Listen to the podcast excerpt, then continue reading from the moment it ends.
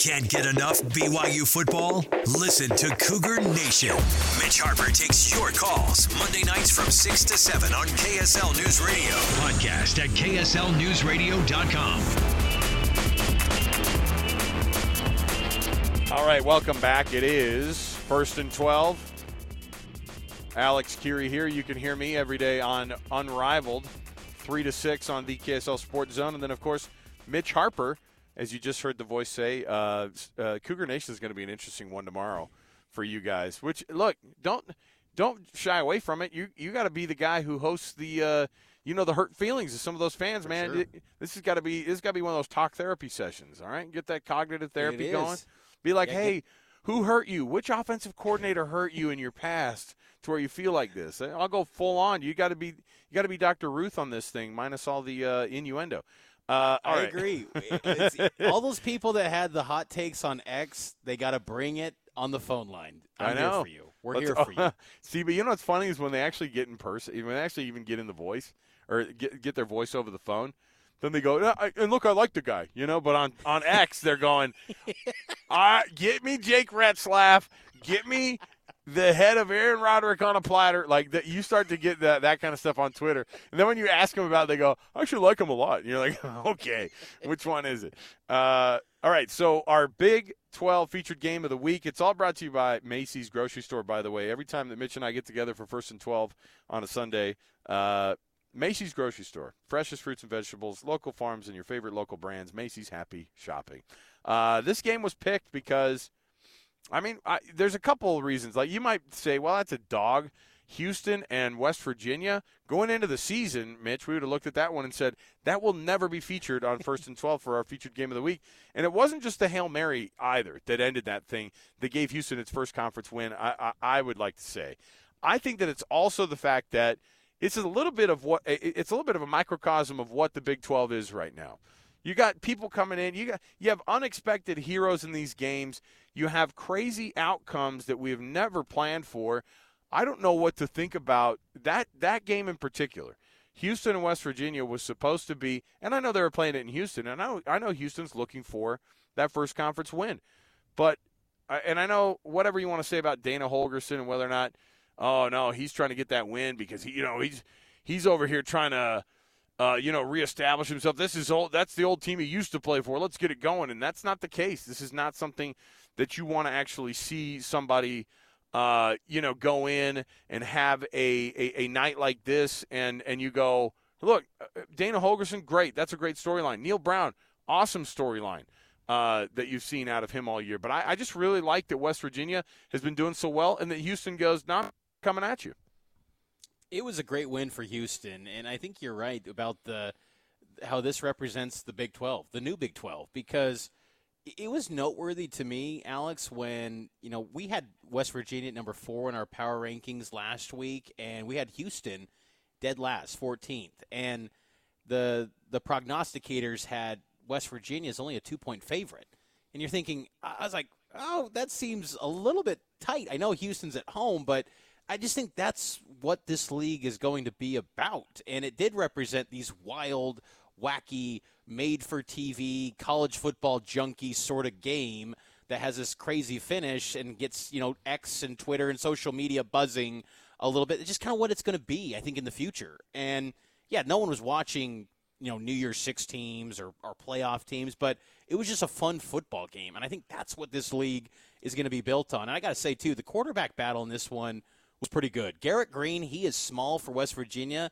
but that dude is tough, and I, I love watching him play. He had 47 yards rushing, 391 through the air, but the guy that won the night, Donovan Smith, he completed his yeah. last 16 attempts. Of course, that last one being the Hail Mary, which was tip drill.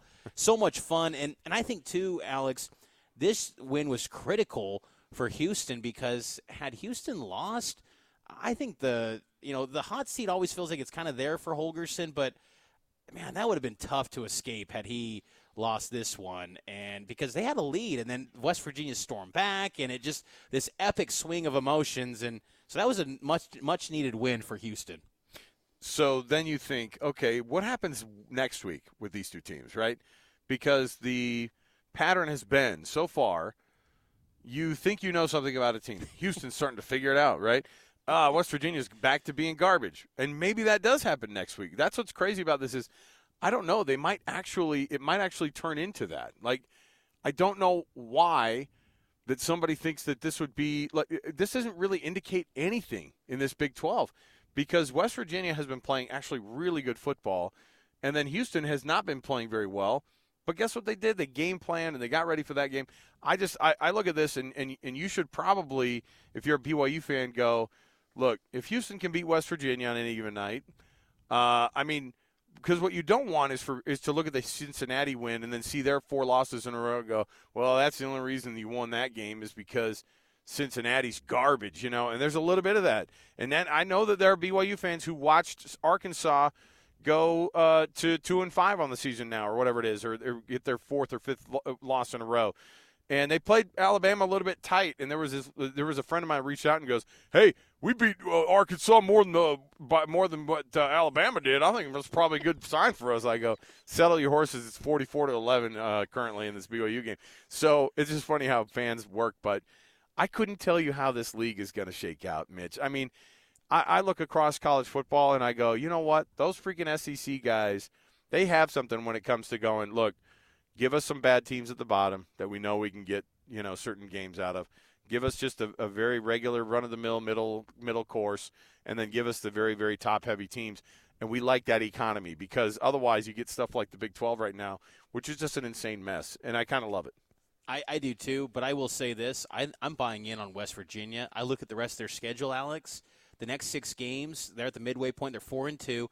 I think they get to eight wins because they've got two of the newcomers still remaining in BYU, or actually three of the newcomers, excuse me, UCF, BYU, and Cincinnati.